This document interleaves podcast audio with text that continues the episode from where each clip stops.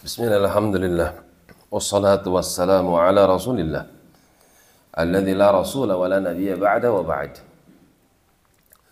Masih di dalam surah Al-Ankabut sampai pada firmannya mathalul ladzina ittakhadhu perumpamaan bagi mereka orang-orang yang menjadikan min dunillahi awliya selain Allah sebagai tempat meminta pertolongan, minta perlindungan, dia bersandar kepadanya, melakukan berbagai macam kesyirikan.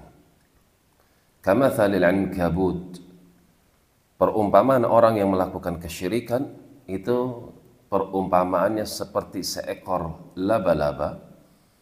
Ittakhadat baitan yang dia menjadikan sebuah rumah. Rumah dijadikan tempat berlindung. Rumah dijadikan tempat dia bersandar.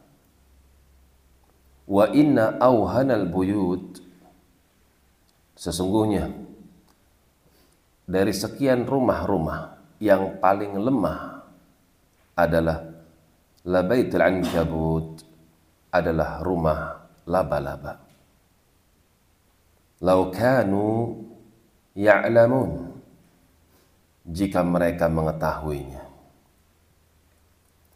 Seorang yang melakukan kesyirikan, melakukan praktek-praktek kesyirikan, mereka sama sekali tidak punya hujah atas perbuatannya.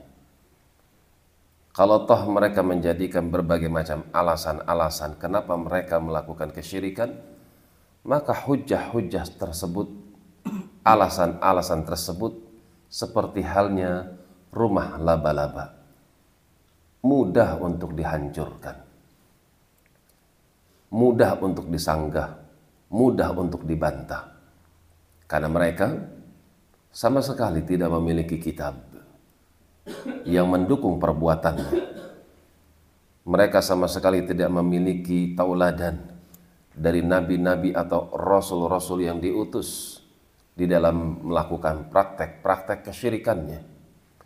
Maka siapa yang berada di atas kebatilan, sekali-kali mereka tidak akan pernah punya hujah dari kebatilan yang mereka kerjakan. Demikian wallahu a'lam.